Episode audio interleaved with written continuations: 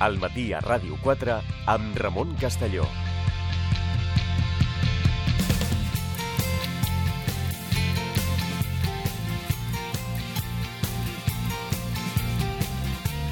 Continuem al matí a Ràdio 4, investigador del Centre d'Estudis Històrics Internacionals i professor d'Història Contemporània a la Universitat de Barcelona. Tenim el professor José Manuel Rua. Què tal? Molt bon dia. Hola, molt bon dia.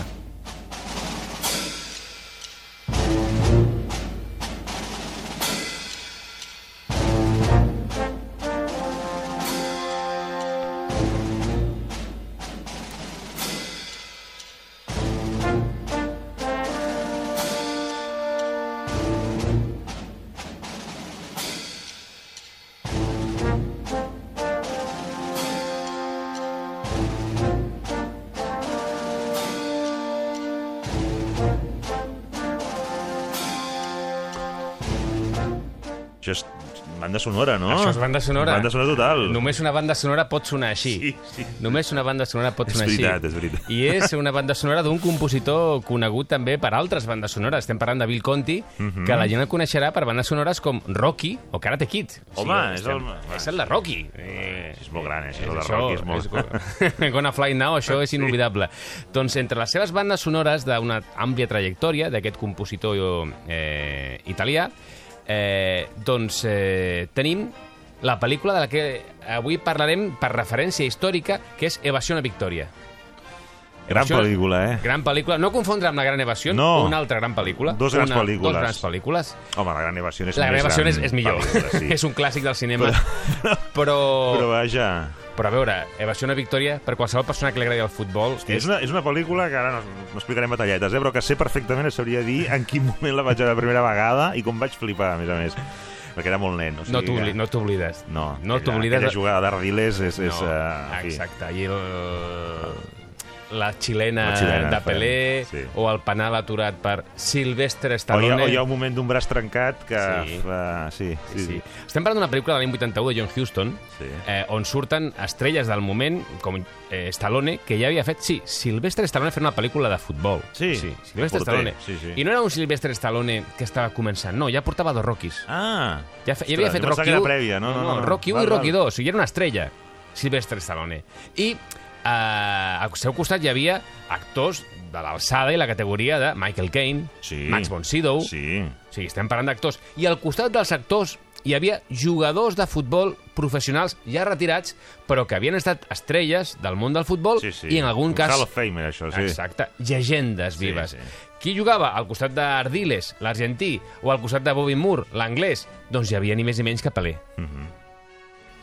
El gran crack de la història del futbol. Doncs John Huston els fica tots a una pel·lícula a mig camí entre el cinema d'esports, el cinema bèl·lic, el cinema històric, per recrear de forma molt lliure, molt, molt lliure, una història real. I de què va Evasió una victòria? Mm, No em, no em sap greu, però no tenim més remei que estripar al final, però estem Sí. parlant d'una pel·lícula de l'any 81, vull Sí, dir que... passa res. Si que no és l'heu la- vista, la- veieu-la perquè és igual. Si no l'heu vist, l'heu de veure perquè Sí, val la sí. pena. Doncs parla d'uns presoners a la Segona Guerra Mundial, presoners aliats, en un camp eh, eh, de presoners nazis i que tenen l'oportunitat de jugar un partit de futbol contra una selecció alemanya a la França ocupada. I ells intenten aprofitar aquest partit, que és un partit que utilitza eh, el règim nazi com a mitjà de propaganda, doncs ells l'intentaran utilitzar per organitzar una fugida, escapar-se. Llavors, enmig del partit volen fugir. No fugen, es queden a final, a final a jugar el partit, el partit acaba, doncs, eh, empat a 4, moment de tensió final a final, i al final del partit ells aconsegueixen fugir eh, perquè la gent, doncs, eh, no, això ho deixem pel final, passa alguna cosa Sí. i aconsegueixen, aconsegueixen fugir. Clar, això està inspirat, com es deia, de forma molt llunyana en un partit real, però molt, molt llunyana. Per què? Perquè el partit no es va donar a França, a la França ocupada. I els eh, jugadors no van poder escapar. No va, no va acabar... No, no, no, no, no. Bueno, quatre van ser afusellats. O sigui, ni escapen ni és a França. És a Ucraïna, a Kiev, a la Ucraïna ocupada sota el control de la Wehrmacht, de l'exèrcit nazi, i quatre dels jugadors acabaran afusellats. Tres afusellats, millor dit, i un eh, mort per tortures. I altres eh, quatre seran internats en camps de treball. O sigui, estem parlant d'unes conseqüències dramàtiques que han entrat a formar part també de la llegenda, també a mig camí entre el futbol i la història, sobre aquest equip de futbol que va ser doncs, eh, represaliat, en aquest cas pels nazis, a la Ucraïna, a Kiev, a l'any 42, però que és un equip que va derrotar els nazis. Així com a la pel·lícula John Huston acaba empat a 4, moment dramàtic, èpic al final, l'equip en el qual està inspirat, que és el eh, Astart, uh -huh. l'Astart de Kiev, guanyen els nazis.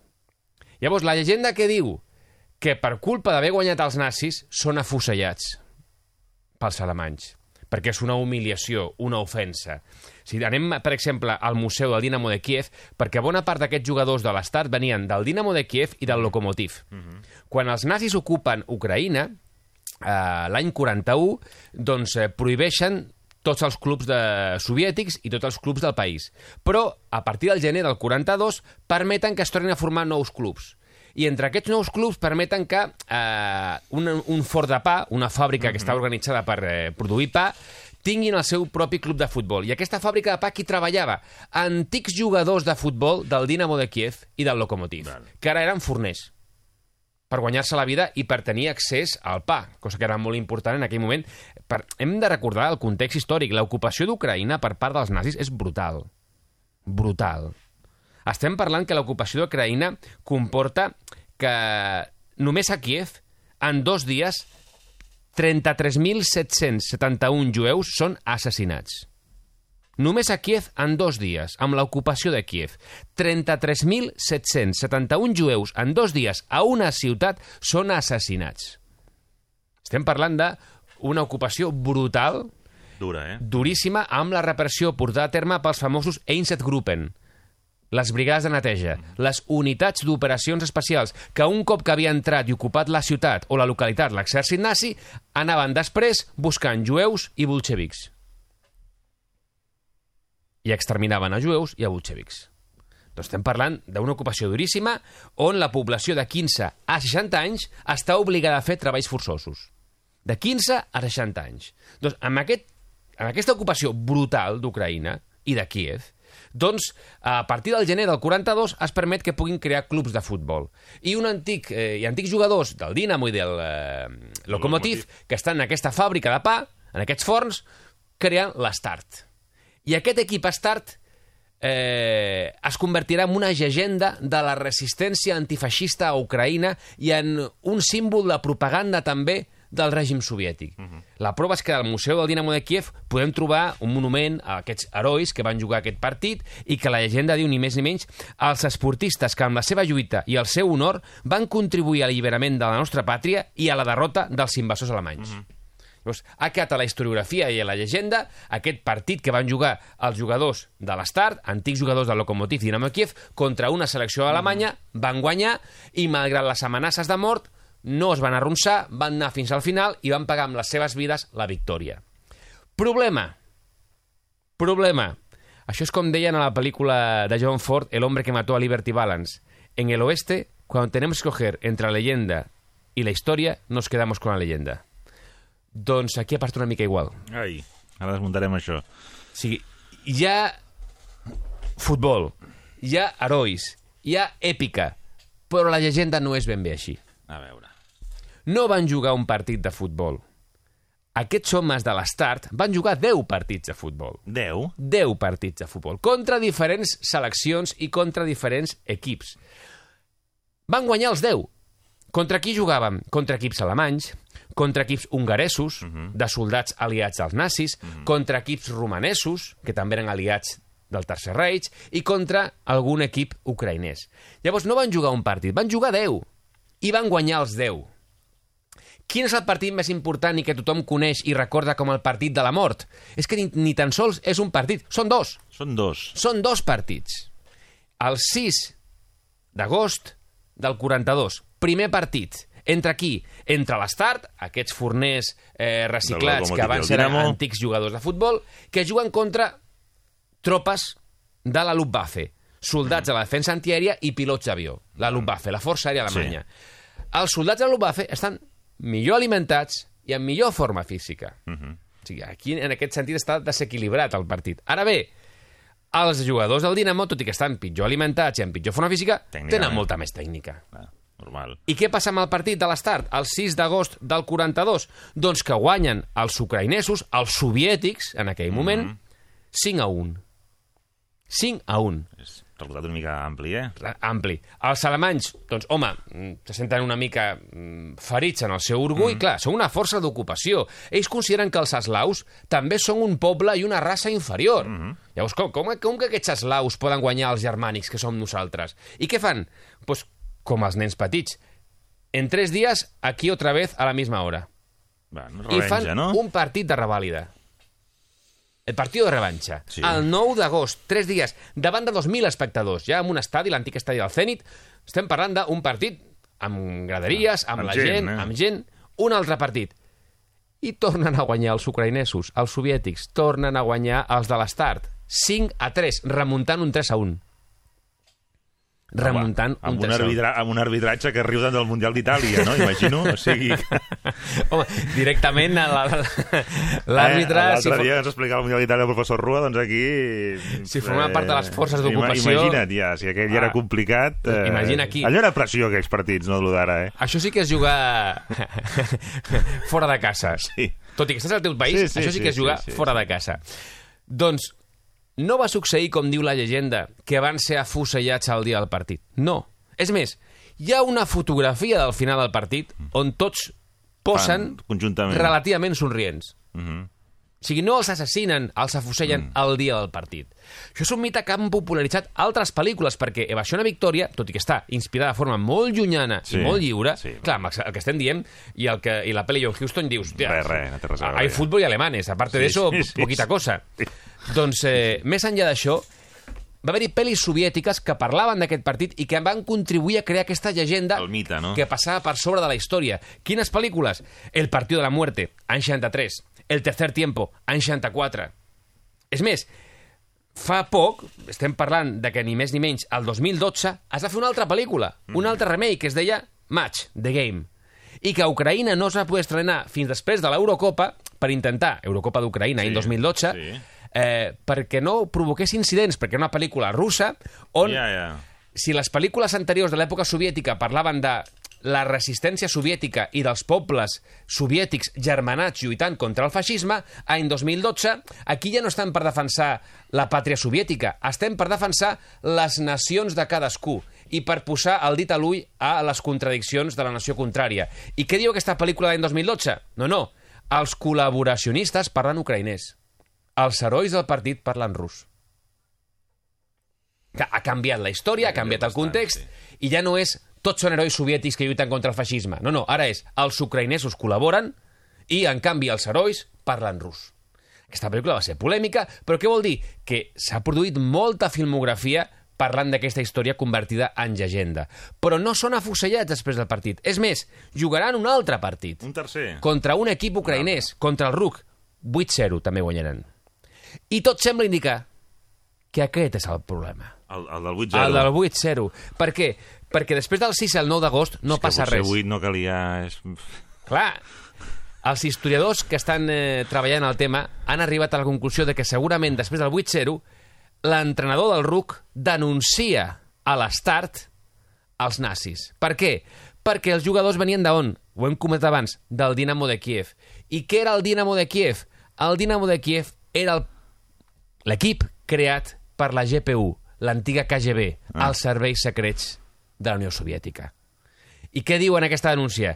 Els jugadors de l'Start són antics membres del Dinamo de Kiev i antics membres dels serveis secrets estalinistes. Per la qual cosa compta que són infiltrats, que són resistents, que són eh, sabotejadors, i a partir d'aquesta denúncia... L'entrenador li, li, li claven un 8 a 0 i, el I que diu- fa després és a denunciar per tal. Això és mal perdre. Sí, sí. sí Llavors, sí. clar, després del 6 i el 9 d'agost no passa res, i en canvi, el partit contra el RUC és el 16 d'agost i el 18 la Gestapo arriba. Mm. Llavors potser sí que... Potser sí que té més relació. La Gestapo arriba i deté a la fàbrica de pa a sis persones i més tard deté a unes altres dues. D'aquestes vuit detencions, quatre acabaran assassinats a mans dels nazis. Un per tortures i tres Afusellats. en un camp de treball. Estaran sis mesos al camp de treball, no serà tampoc automàtic, i tot sembla ser que van ser afusellats per, hi ha diverses versions, per un incident amb el menjar, que volien robar menjar per sobreviure, perquè van atacar el gos del comandant del camp, perquè estaven organitzant actes de la resistència com sabotatges, etc. Però el que és cert és que quatre dels integrants d'aquell equip van ser assassinats pels nazis, però no va ser de forma automàtica després ser del partit. Però a veure, tampoc traiem la importància que van tenir No, no. aquests partits. Per què? La millor prova de que els nazis tampoc portaven gaire bé allò de perdre contra un país ocupant, contra mm, forners mal alimentats i una raça inferior com consideraven ells que eren els eslaus, és que després d'aquests 10 partits, el comandant responsable de l'ocupació de Kiev prohibeix els partits amb els locals. S'ha acabat. Ja s'ha acabat. Ens hem cansat de perdre. Directament. Quedo la pilota. Ens hem cansat de... La pelota és mia. D'acord? Llavors, eh, és com expliquen les pel·lícules i la historiografia soviètica han de decidir a vida o mort guanyar el partit i per culpa d'haver escollit la victòria són afusellats el mateix dia? No. Ara, que els nazis estaven cansats de perdre i molt emprenyats, també. Bueno, que si s'haguessin quedat fent pa, diguéssim, potser la cosa hagués anat diferent. Això està claríssim. Això està claríssim. Estem parlant d'herois. Estem parlant d'herois. Perquè tots ens Sí, pensem... Tots recordem la famosa anècdota inventada de, del gran eh, mentider sobre el tema de l'Holocaust i dels camps de concentració, que és l'Enric Marco. Mm. L'Enric Marco, que al final no va estar a aquests camps Sí, de concentració, i ell, en la seva mm, eh, farsa, s'havia inventat una història d'una mítica partida d'escacs contra un capo de la CSS al camp, on en aquell moment ha de decidir si guanya la partida d'escacs o no la guanya i decideix guanyar la partida d'escacs sabent, segons el També seu relat... Anava, anava pel guionista, també. eh? Exacte, no, la ment cinematogràfica, per descomptat. Doncs decideix guanyar la partida de sex sent conscient de que les conseqüències poden ser terribles per ell. No van ser terribles perquè has inventat tot, però ell deia en el seu relat vaig guanyar la partida, no em va passar res, el capo se'n va anar empipat, però jo aquell dia vaig guanyar la guerra. Aquest va ser el meu Stalingrado. Doncs l'Enric Marco és ficció. Ficció personal, però ficció. Lo d'aquests jugadors guanyant a les forces d'ocupació d'un règim brutal i terriblement repressiu, guanyant dos partits 5 a 1 i 5 a 3, això sí que és el seu Stalingrado. Lo d'Enric Marco no, però lo d'aquesta gent sí Aquest que és sí. el seu Stalingrado.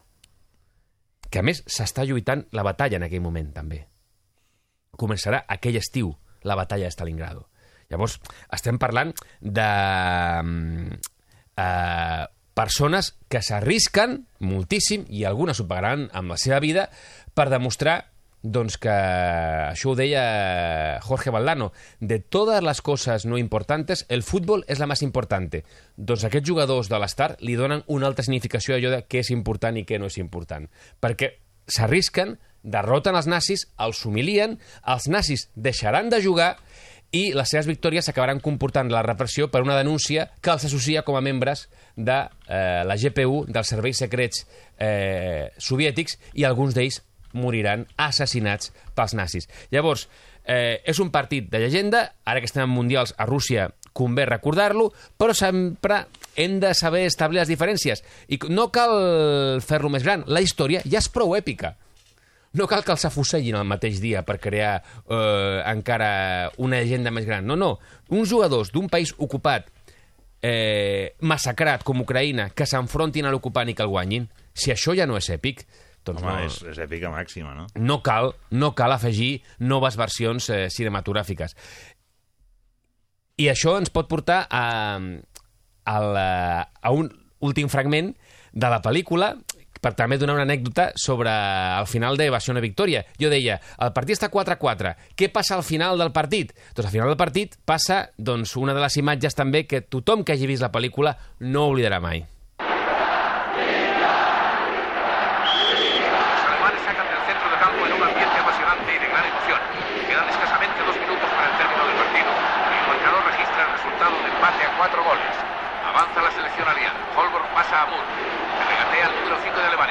Pasa a Terry. Terry para Hood. Este lanza en profundidad a Luis, que llega a controlar la pelota. Hace una finta. Levanta la cabeza. Pasa a Dud, que se interna en el área. tira y para el guardameta Smith, uno de los mejores porteros del mundo. ¡Vamos, que no ha rápido! ni mucho ¡Baja menos a defendernos! Falta menos de un minuto para el final. Smith saca de puerta con la izquierda. Hacia el centro. Los alemanes no quieren renunciar a la victoria y la buscan con afán. Baumann se escapa de su y es derribado dentro del área. Ha sido entrado en falta por Ray cuando estaba a punto de terminar el partido. Un penalti de libro. Ha sido una lástima que los No ha aliados sido penalti, hayan se ha tirado. en esta falta que el partido prácticamente acabado. Pero no hay duda de que el penalti ha sido muy claro. Ha sido penalti, fuera del área, fuera.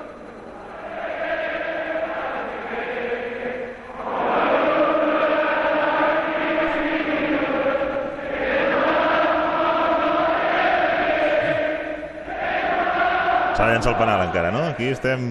El penal... Ara, ara. Atenció, eh?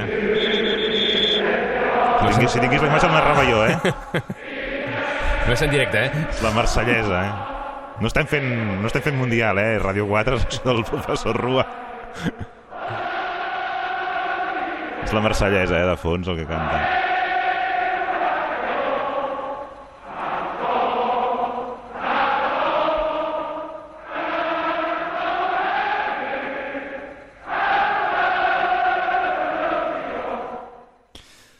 Doncs va parar la pilota. Para la pilota, Expliquem al final. la gent envaeix el camp després de cantar la marsellesa i de la eufòria per haver aturat el penal i poden fugir.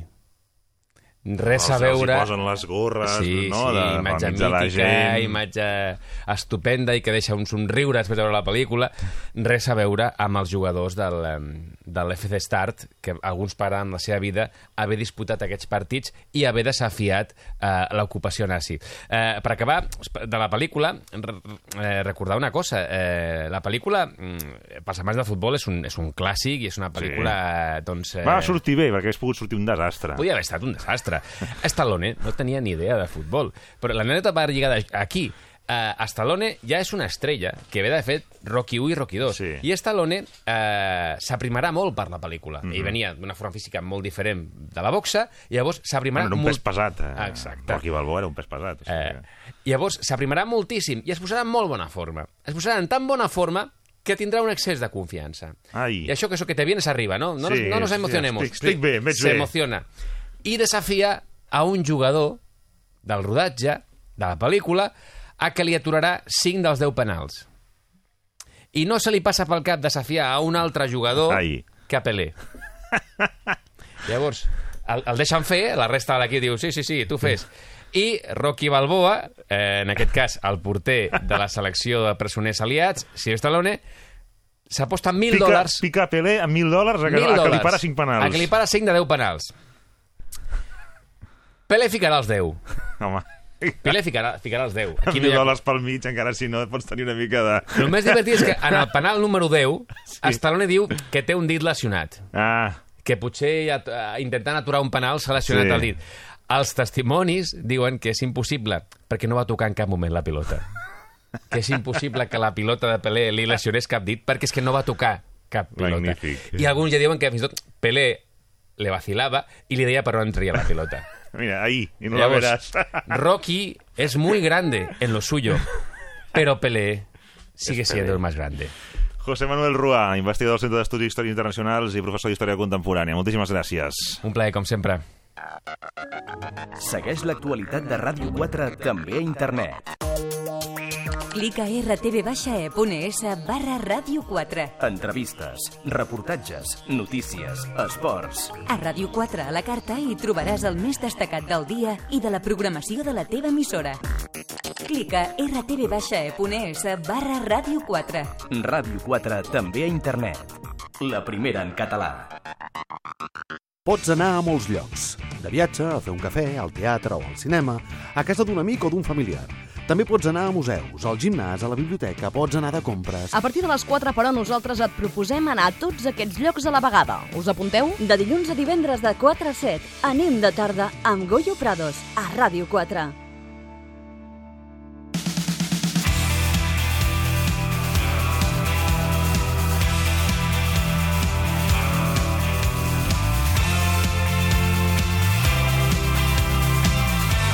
al matí a Ràdio 4 amb Ramon Castelló. Informació i anàlisi d'actualitat des de tots els punts de vista.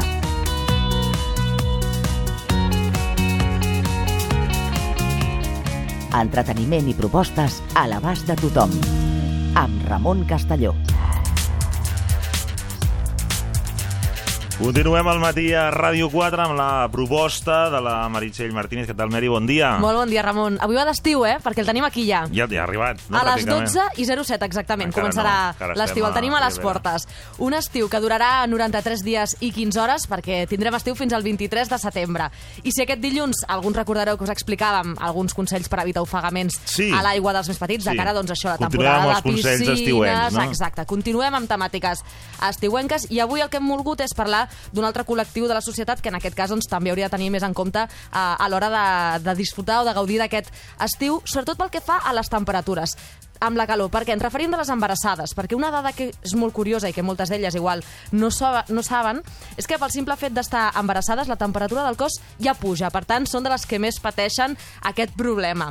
Um, com dèiem, són dels grups a qui més afecta la pujada de temperatura i per això nosaltres doncs, eh, hem parlat avui amb la doctora Laura Cortés, que és especialista en obstetrícia del Women's Health Institute Barcelona Carmona de Xeus, que ens ha explicat, atenció, quines recomanacions haurien de seguir les dones embarassades per afrontar aquests mesos de més calor que avui estrenem.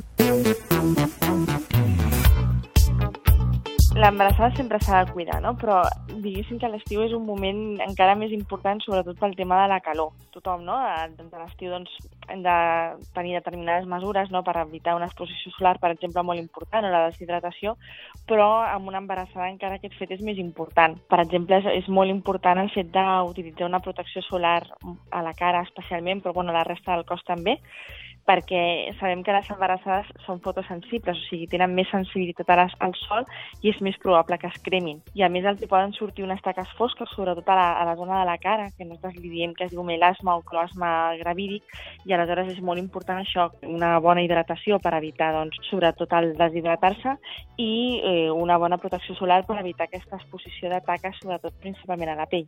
És cert que les dones embarassades, pel simple fet de- d'estar-ho, tenen la seva temperatura corporal també més elevada ja? Sí, sí, això és veritat. Sí, tenen més sensació de calor i és veritat, eh? tenen una, per el fet de la progesterona que la tenen més elevada, tenen un increment de la temperatura, amb la qual molt important el fet d'hidratar-se molt bé per evitar la deshidratació. Haurien de veure com a mínim, això haurien de fer tots, però encara més una embarassada, dos litres d'aigua al dia. I la calor pot influir també d'alguna manera al nadó? Òbviament, no? si per exemple la, la, la dona embarassada li baixa la, la, la pressió arterial pel fet doncs, que quan estàs en una zona on fa molta calor, els vasos sanguinis es dilaten una miqueta i aleshores baixa la pressió sanguínia. Si baixa la pressió sanguínia li arriba menys sang al bebè a través de la placenta i aleshores podria veure afectat. Veure, no seria una cosa molt important, s'hauria de desmaiar pràcticament l'embarassada, però sí que és, sí que és important doncs, això, estar doncs, a llocs on hi hagi aire condicionat i, i per evitar tots aquests temes que estem comentant. Parles de la importància d'hidratar-se, sobretot de beure Mm. aigua, però quins altres consells doneu vosaltres a les embarassades? Mira, nosaltres sobretot el fet de la- de l'alimentació també, no? Menjar doncs, eh, fruites i verdures. Les fruites, doncs una de les coses que fan és, com, sobretot les fruites ara de l'estiu, que tenen molt, molt, molt, molta aigua, doncs treuen la set i reposen en les sals minerals que es perden durant la suor. Amb la qual això recomanem les fruites, sobretot a més que tenen vitamina C, perquè a més la vitamina C una de les coses que fa és ajudar a absorbir el ferro dels aliments i a més moltes d'elles són riques en fibra, amb la qual ajuden a, a disminuir el restrenyiment que l'embarassada ja per el té també una miqueta incrementat.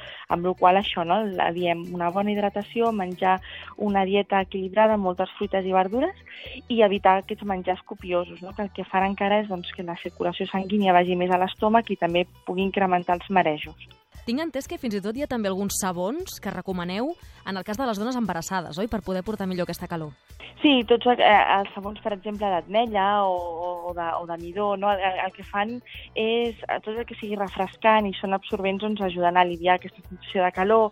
A vegades, doncs, també que quan s'acumula no? els edemes a les cames, que diem, doncs tots aquests sabons ajuden una miqueta doncs, a, a aliviar una miqueta aquesta sensació.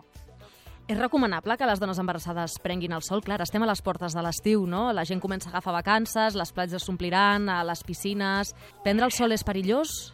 A veure, d'una manera, d'una manera racional i, i, i correcta, no? Vull dir, si evites l'exposició màxima, no? l'exposició solar, que pot ser entre les 12 i les 4, 5 del, del dia, doncs ho pot prendre, de fet, ajudar a tenir doncs, increment de vitamina D, que ja és important. El que sí és doncs, això, evitar aquestes hores de màxima exposició solar, a una bona hidratació, el que diem no? amb aquesta crema i amb aquesta protecció solar, i mm, per la resta l'embarassada pot anar a la platja, per exemple, o pot anar a una piscina. A més, caminar per la platja és molt beneficiós, no? El que fas és, doncs, ajudes a tota la circulació i al retorn venós, o sigui que jo crec que una embarassada pot anar a la platja a la piscina perfectament, però sempre tenint en compte aquestes mesures. Amb les temperatures que segurament aquest estiu tornarem a tenir altes, igual que l'any passat, el cop de calor és un risc i d'alguna manera doncs, s'ha d'intentar evitar. Davant de quines són potser els senyals d'alerta que sobretot les dones embarassades haurien de tenir? Doncs, home, si comencés a notar doncs, això, molta inflor a les, a les mans i als peus, que són les zones més declius i són on, on es comença a acu- a acumular no, els edemes, començar, doncs, per exemple, a notar doncs, un cert mareig, o, per exemple, una miqueta de, doncs, de palpitacions o sensació d'ofec, aquesta sensa... allò sí que t'hauria de fer sospitar dir, ei, anem a mirar i, i anem a, anem a, anem a, doncs, a sortir d'aquí. I sobre l'exercici que en dieu, és compatible, necessari totalment? O potser només adaptat? Que és veritat que a vegades durant l'estiu doncs, a, a tothom ens costa una miqueta més, i sobretot perquè fa calor, però, per exemple, la natació és un exercici físic estupend durant tot l'any, però més durant l'estiu perquè, a més, et, et sents una mica més fresquet no? I, i et refresca, i això, això s'agraeix, però és important que una embarassada faci exercici físic, yoga, pilates, natació, o el que li agradi adaptat a la seva situació actual, però s'ha de moure, perquè el, el fet de moure't és el que comentàvem, no? Estimula tot el retorn venós, tota la circulació, i fa doncs, que et trobis més àgil i que, per exemple, s'acumuli menys líquid en aquestes zones no? que comentem amb mans i peus, amb la qual doncs, eh, si estàs a la platja, doncs perfecte, caminar, per exemple, a la platja seria, seria ideal. Feu alguna recomanació també a l'hora de triar a quins llocs eh, viatjar quan s'està embarassada? Evitar viatjar a zones on endèmiques a virus al Zika. És un virus que, que pot ser més prevalent que la resta de zones. I el virus Zika s'ha associat a malformacions a nivell fatal. Amb la qual jo sempre quan em diuen no puc viatjar, doncs cap problema. Si jo sempre dic que una embarassada no està malalta, però sí que és veritat que ha de ser conscient doncs, de la situació en la que està vivint. No?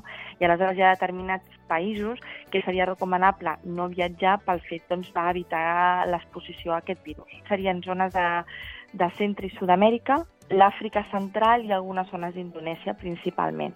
En cap moment de l'embaràs. A l'estiu, com la gent normalment és quan viatja més, doncs és quan jo ho recalco una miqueta més, però bueno, això seria durant tot l'embaràs, inclús abans de l'embaràs, uns mesos abans, no? Pel, perquè s'ha vist que aquest virus pot estar durant temps a la sang o es pot transmetre, per exemple, per via sexual i aleshores es podries contagiar inclús abans d'estar embarassada i podria tenir repercussions en el fetus.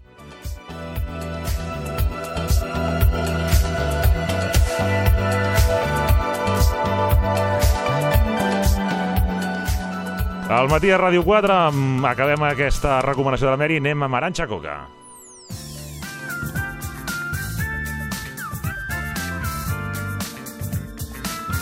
Continuem al matí a Ràdio 4, ens acompanya ja la doctora en psicologia, especialista en família i parella, Aranxa Coca. Què tal? Bon Hola, dia. molt bon dia, Ramon. Avui servei públic total, eh? Avui, Avui m'ha anunciat ara, ara durant la, les promos Sí. què és el que explicarà la Aranxa. Sí, ja Digueu, podeu prendre aneu, Aneu a nota. buscar, anava a dir, això és molt antic ara, però aneu a buscar el boli, eh, que no, abans. és veritat, sí, sí. Aquesta és una secció de paper i boli per prendre nota, i especialment avui perquè donaré tips molt concrets per avançar-nos-hi a coses esperables abans de que passin de la nostra possible parella. Perquè avui et porto, Ramon, primer, Sí. Coneixement, els, coneixerem els efectes secundaris de Sí. l'amor per la salut, que alguna cosa ja havíem dit, ja havíem comentat que l'amor atonta, ens fa una mica estúpids. Eh? Això ja havíem comentat en algun programa. Però és que avui porto més dades encara. Encara més dades. que Però continuen. és que el plat fort és el que vindrà després. Estigueu alerta. Us podré dir com podeu saber si aquella persona és bona al llit. Abans, abans de provar-ho, evidentment. Eh? Doncs es pot saber no diré això... que és més interessant sí. que el del Parlament, però mentre el Parlament Bueno, fan la seva... Això és, no sé, és, també, donarem. això és pràctic, és, és, és, és, és evidentment pràctic. Però la Espera, guinda... espera, que n'hi ha una altra. Hi ha una altra, exactament. Us diré també com podeu saber, re, en 3-4 segons, si la vostra parella us ha estat infidel. I estic segura que moltes Es persones... complica la tarda a Catalunya avui, eh? Es complica una mica, sí. O bé, o bé, o bé al contrari, o bé donem solucions, vull dir, bueno, bueno. les compliquem perquè, clar, donem uns tips que són claríssims i estic segura que moltes persones que han patit una infidelitat em donaran la raó quan ho digui. Diran, sí senyor, això, això m'ho va fer, això m'ho va dir. Però clar, ja una vegada ja ha quedat descobert posteriorment, no? Doncs jo avançaré de quina manera podem saber si les nostres sospites són, cert, són certes o no. Començo pels efectes secundaris. Ja havíem comentat que l'amor atonta. Sí. Doncs sí, certament han tornat a sortir nous estudis en què allò del, de, de la sabidoria popular d'estar enamorat, estar atontat, no se n'enteres, que està enamorat, Empanat, doncs és que no. cert. Empanat, doncs és cert. S'ha vist que certament la capacitat per concentrar-se i eh, la capacitat per sostenir l'atenció baixen en picat. I això és perquè eh, la majoria dels recursos cognitius d'aquella persona es dipositen en pensar en el seu amant, en, en la Mhm. persona que estima. I realment és com si la- l'amor doncs, s'endugués part de l'activitat cognitiva ja, i quedés molt poca per fer altres activitats. El grup per de neurones se'n van cap allà. Se'n van cap allà. Totes les tant, neurones resta- estan allà raconades, eh, mirant o cap a...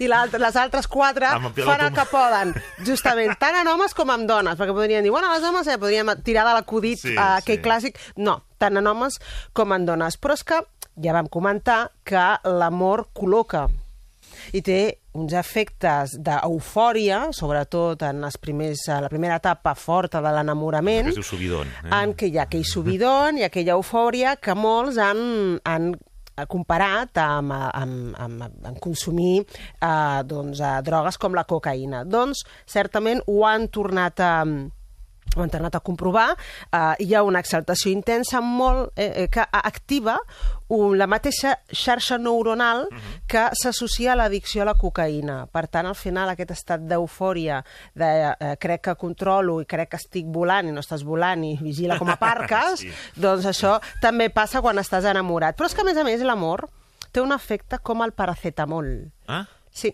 es veu que els sentiments intensos activen àrees del cervell que són les mateixes que els medicaments utilitzen per reduir el dolor.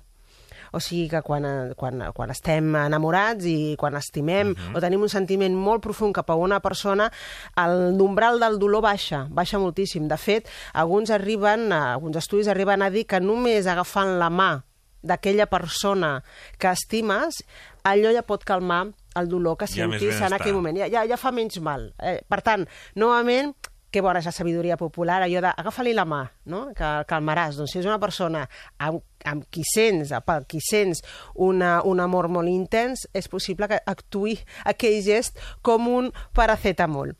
I ara, una curiositat. En homes i en dones. Es veu que en homes fa, quan estan enamorats, fa que caminin més lentament per ajustar la seva marxa a la marxa de la seva parella. Que fort. És, és una llàstima, és bonic, però també és una llàstima que això, amb el temps i amb la rutina, es perdi, no? Però... i- i- Es va recuperant es va- velocitat, Es va no? recuperant velocitat, exacte. Però a l'inici anaven... Mira que fa mandra haver d'adaptar el teu camí a algú altre en general a la vida, eh? Però, es fa inconscientment, tu. I més en homes. I saps què passa amb les dones? La seva veu, el seu to de veu, es torna més agut. Però més agut. Sí, sí, sí, això doncs, eh, ho han comprovat, que puja, la- hi ha una, una, una variació significativa en el to de, de les dones i fins i tot eh, molts cops arriben a imitar el to de veu de la parella.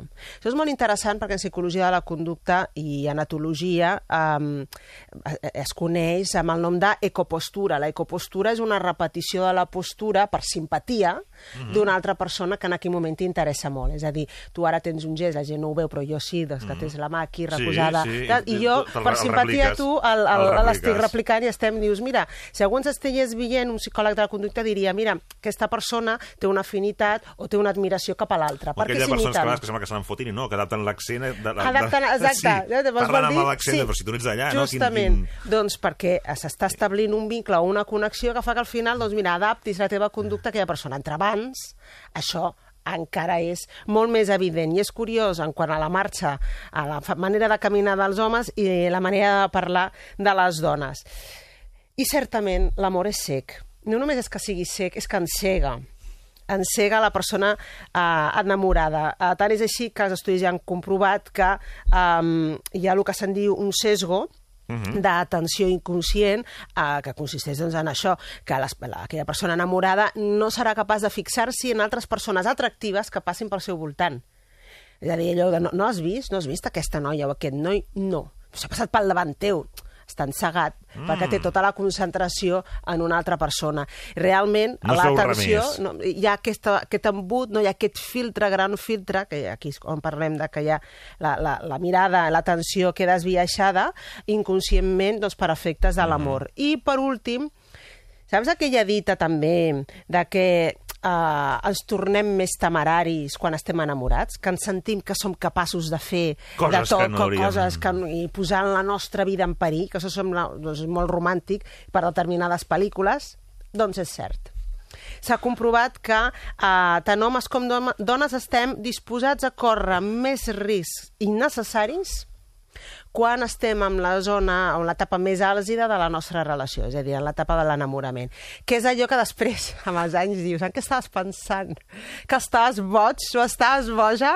Com vas ser capaç de fer allò? Ara no ho faria, doncs és que ara estàs en un moment amorós no molt diferent. No anar a fer pointing, no? Sí, sí. Sí, sí, sí, sí, dius, la vida, si tenies vèrtics i no sé... Que li, que, que li expliques a un altre i dius, a Pep, però, però, però jo me l'imagino, no me la imagino pas. Doncs sí, mira, allà està, fent puenting, no? Posant-se l'arnès i au, cap avall. Què li passa? Està enamorat. Vull dir, el seu cervell realment està actuant, està treballant d'una manera mm, molt, molt diferent i també, una altra vegada, la percepció del perill queda molt, molt transformada degut mm. a l'amor.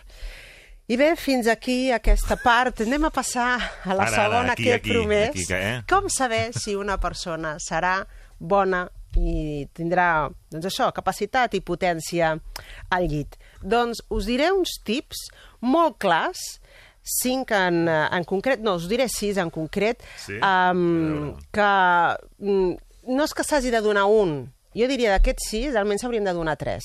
Tres. Tres, va, dius, bueno, eh, perquè un és... Eh, i, I fa petons bé, bé sabient. No? Doncs, bueno, va, amb aquest només no, n'hauríem de buscar tres. O sigui que d'aquests sis, tres. El primer, si és un bon ballarí. Infal·lible. Però és que comprovadíssim. Per què? Té una molt bona coordinació corporal, té una alta flexibilitat i el més important, uh, es deixa anar, perquè ballar, i ser un bon ballarí... Estic parlant aquell s'ha conjunt de deixar- solters que van a un casament. Aquí, aquest, això que està Clar. explicant l'Aranxa... Bé, vosaltres us heu de fixar. Dius, porta el ritme bé? Sí. Es deixa anar? Té, té vergonya? Balla amb vergonya o està desinhibit? No té por a desinhibir-se quan balla?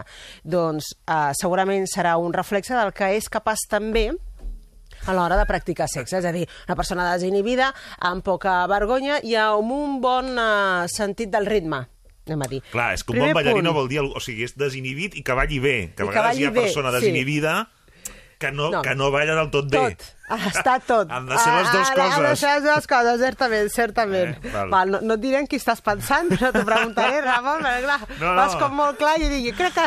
No, perquè estava en pensant algú. perfils de gent desinhibida ballant, Sí, i clar, i, sí. dius, home, no, té, no tenen per què ballar bé. No, Pot ser exacte. que un estat eufòric eh, es deixin anar, però no, no, no, ballin han bé. de tenir ritme, eh, han de saber disfrutar amb, amb la música, s'han de desinhibir, han de tenir un nivell de vergonya baix i aquest és un punt eh, que ens fa sospitar que poden ser realment bons també al llit. Però no és El l'únic. tema del ritme, eh? El tema del ritme, que important. important. Això. I la desinhibició. Algú, va, algú va dir, diu, t'has de fixar amb la...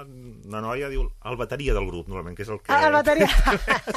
Sempre el bateria. És que és veritat, És el no? que- És que, Un bateria, normalment... Mm, funciona, també, Funciona. no? Sí. De ser un psicoanalista diria, a més a més, ja porta un falo a la mà, no? O sigui, sí, ja, clar, ja, si ho lliguem tot, clar, si ja tirem d'aquí, dius, bueno, sí, clar, ja va, ja va amb el pal. Ens estem, una ens estem anant. És una derivada meva. El, el, el, estem que diu el tip de l'aranja és un bon ballarí o ballarina. Ah, Seguim. I a més a més ha de tenir una ment creativa.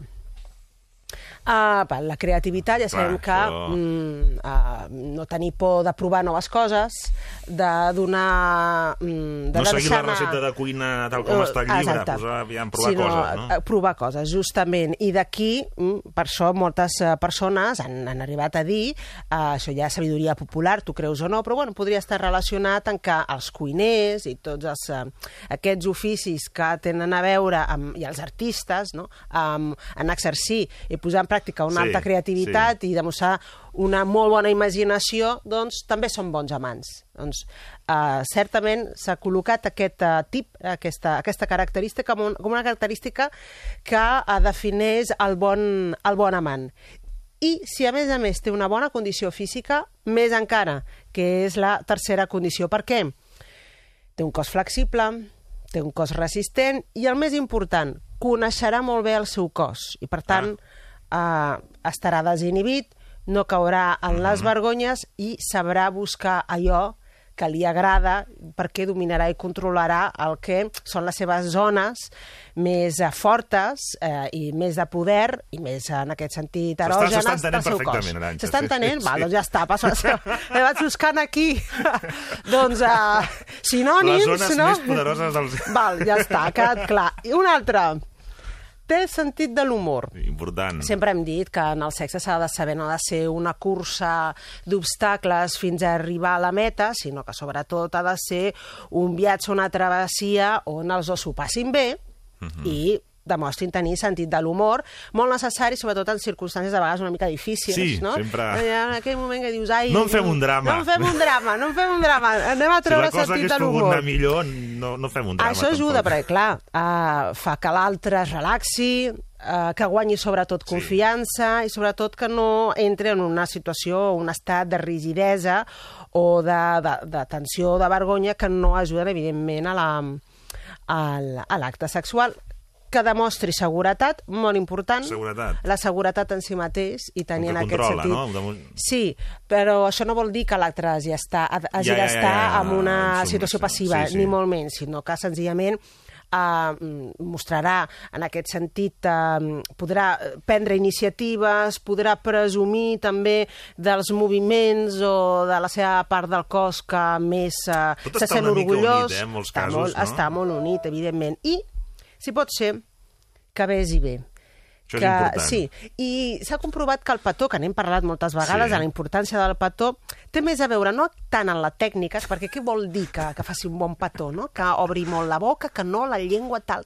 No, no tant en la, en la tècnica, sinó amb la química, és a dir, si aquella Ja, persona t'ha petó. agradat Mhm. com besa, segurament també t'agradarà en la resta en l'acte sexual. S'ha comprovat que hi ha com una correlació entre com besa i després... Si no és una mala arrencada, algú- ja, no? Sí, sí, no? Dius, no m'ha agradat, és un petó tímid, un petó poc, eh, poc generós... Eh, Potser mm, massa, eh, o, potser, o excessiu. Ah, caram. Llavors això ja ens pot donar avisos i ens hauríem de refiar, com podem veure, eh, perquè ja ens està intuint, eh, ens està dient eh, com, què podem esperar d'aquella persona en altres circumstàncies més íntimes. Fins aquí els sis tips, ja he dit, de 6 almenys 3. Bé. Llavors, a aquella persona, doncs, tu t'hi fixes i si passa el test, doncs allà tu. I el següent pas, el dones o no, si, si et ve de gust. I, I al revés, doncs, si vols convertir-te en un bon amant, tant per ells com per elles, per aquí no hi ha gènere, eh? Mhm. um, doncs uh, treballa, de tingues en compte uh, Sí, sí, aquestes baix- condicions. baix de saló, una mica de- Baix de, exactament. Una mica de crossfit. una mica de crossfit, justament. um, um, tenir molt de sentit de l'humor, demostra molta seguretat i buscar la química en el petó. Val? Si tu curres, doncs això veuràs que es pot traduir en altres espais, espais més propers amb aquella persona que t'agrada. I, finalment, tenim temps? Home, tenim 7 minuts, Tenim però una cosa que de minuts, 3 segons. De 3 vull dir segons. Doncs, mira, sobrarà temps i tot. Com podem saber si, una, par- si la teva parella doncs t'ha estat infidel. Qualsevol tipus d'infidelitat, eh? Ja sabem que la infidelitat, això Hi ha n'hem molts parlat a una... graus de- Val? Eh, tot el tractament al final és d'infidelitat, hagi pas, no hagi passat d'un petó o hagi anat, a més, hagi estat puntual o hagi estat una relació Com Clinton, no? Inapropiada. més, eh, Com es diu? No, Bill Clinton, que va dir una relació inapropiada. Inapropiada, que, que, inapropiada. Ja sigui una relació inapropiada puntual d'un dia o ja sigui una relació inapropiada més llarga en el temps, ja hagi consistit en, en només tocar o en alguna més. En tot cas, una infidelitat. Doncs, molt fàcil. En la resposta que et dona l'altre, quan tu li fas saber els teus temors o La la, teva sospita. I quina és la resposta de l'altre quan tu li dius, escolta, què està passant? Uh -huh. Ha passat alguna amb aquesta persona? Mm, o, o estàs amb algú? I l'altre et tatxa de boig o de boja. Diu que estàs malalt. Generalment acostuma a ser una, una resposta fortament defensiva on es posa en qüestió la salut de qui està Uh. fent uh, o expressant la sospita. Uh, generalment, en, si ho pensem des del més pur sentit de comú, una persona que t'estima... O sigui, la, la primer- millor defensa és un bon atac, és un bon atac. és el que està fent la persona I en, infidel. I en aquest cas, col·locant-se fortament en una situació víctima, és a dir, m'estàs problema el tens atacant, tu, no el tens tinc. tu un problema, mm? no estàs bé del cap per pensar, per pensar això. Una persona que ens estimi, una persona que eh, realment estigui amb nosaltres, es preocuparà de que puguem pensar això però no ens atacarà i, i qüestionarà la nostra salut mental.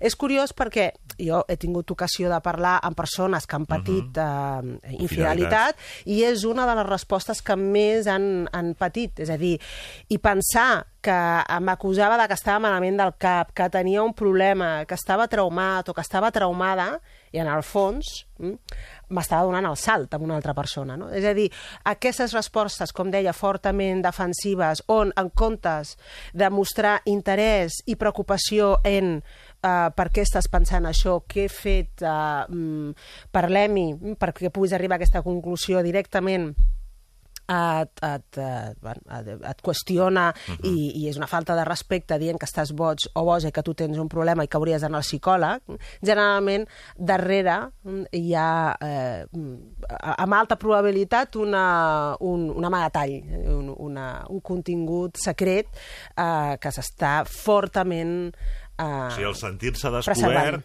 genera la reacció d'atac. d'atac uh, directe. I la millor manera de- d'atacar és tu no estàs bé del cap, jo no he fet res dolent, ets tu la que tens, Per tant, si insisteixes en problema. el tema és que tens un problema patològic i, Sí, per tant, sí. En, deixa-ho. en, compte de, en comptes de dir, escolta, com pots pensar això?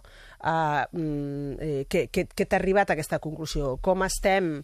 Per què et sents així? Mm, Què et molesta ho has- d'aquesta persona o que hagi pogut Val? fer jo? I fomentar un diàleg i entendre per intentar justament solventar el que és el que faria una persona innocent, solventar allò que ha causat aquell malentès del qual tu ets innocent. No? En canvi, el culpable directament acusa que el culpable és, és l'altre en, en un tema que ha de ser fortament, eh, un argument molt fort, com és, per exemple, la, la malaltia. Malauradament, s'acostuma a utilitzar molt en casos en què després s'ha vist en què certament S'acaba de, quan s'acaba demostrant, Sí. de dir, doncs em va dir el seu... em la, primera, dir, la primera sospita em va dir que dir que estava estava boig, que estava boja, em va dir que tal, em va, em va comentar tot i fixa't, i, i, i mentrestant doncs estava amb una altra persona.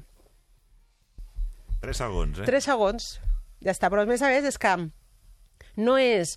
Bueno, i després arriba un moment en què ja dius, escolta, potser tens un problema tu d'autoestima. No, no, no, no. La primera resposta que et dona és estàs malament del cap, de què vas? Estàs, boja, malament, estàs estàs boig, estàs boja. Lagarto, lagarto. I aquí ho deixo. Doncs déu-n'hi-do, tenim, tenim tips, jo avui eh? tenim tips, sí. Avui venia carregada, doncs això, perquè de, de tant en tant hem de posar el nostre amor no a prova, sinó en forma, en forma. Llavors, si podem posar en forma i podem convidar aquella persona que, que estimem, a la nostra parella també que ho estigui, senzillament fixar-nos-hi, no?, abans de llançar-nos-hi de cap a aquella persona. Doncs, uh, Aranxa Coca, moltíssimes gràcies. A vosaltres.